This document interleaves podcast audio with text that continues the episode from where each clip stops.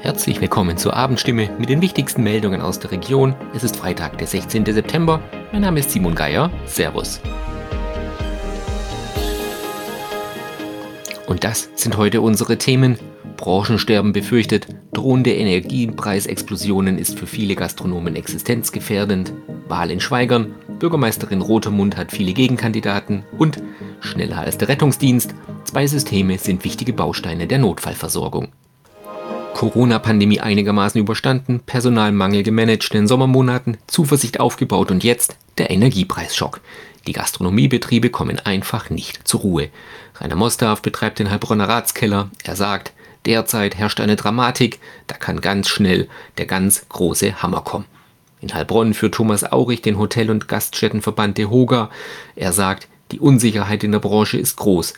Thomas Aurich fürchtet, dass zu den dramatisch steigenden Energiekosten noch Nachzahlungen von Corona-Hilfen kommen. Gastronomen haben schon reagiert. Thomas Aurich weiß, der Trend in der Branche geht jetzt zunächst zur Verkürzung der Öffnungszeiten. Wer wird neuer Bürgermeister in Schweigern? Darüber entscheiden die Wähler am Sonntag, 9. Oktober.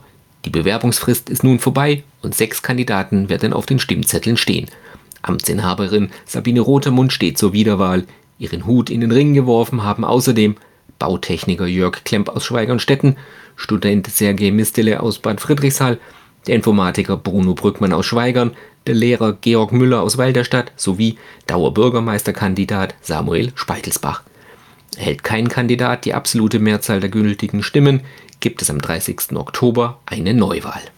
Bei einem Herzstillstand zählt jede Sekunde. Damit Patienten schnell professionelle Unterstützung erhalten, engagieren sich Ehrenamtliche beim Deutschen Roten Kreuz als Helfer vor Ort. Teilweise bringt sich hier sogar die Feuerwehr ein. Außerdem werden viele per App alarmiert, die der Verein Region der Lebensretter initiiert hat. Beide Systeme bilden Bausteine, damit Menschen sehr schnell Hilfe bekommen. Zugleich unterscheiden sie sich grundlegend. Helfer vor Ort kommen zu vielen Patienten, wenn kein Rettungsdienst in der Nähe ist die Lebensretter nur bei Notfällen. Im Kreis Heilbronn gibt es 20 Helfer vor Ort Gruppen, die im Schnitt 10.000 Mal pro Jahr alarmiert werden. Nur die Hälfte davon würden tatsächlich gefahren, sagt Andreas Giel, der fürs Deutsche Rote Kreuz im Kreis die Gruppen betreut. Oft fehlten Ehrenamtliche. Andreas Giel hebt hervor, wie wichtig diese Arbeit trotzdem ist. Er sagt, es ist eine sehr wichtige und nützliche Einrichtung. Man kann die Rettungskette ergänzen. Soweit die Nachrichten aus der Region. Mehr und ausführliche Informationen lesen Sie in unseren Zeitungen oder auf stimme.de.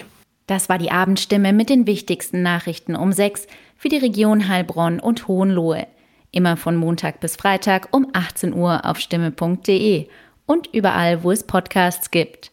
Sie haben Fragen, Kritik oder Anmerkungen zur Abendstimme? Dann schicken Sie einfach eine E-Mail an podcast.stimme.de. Sie sind Frühaufsteher, gerne draußen an der frischen Luft und wollen sich etwas dazu verdienen?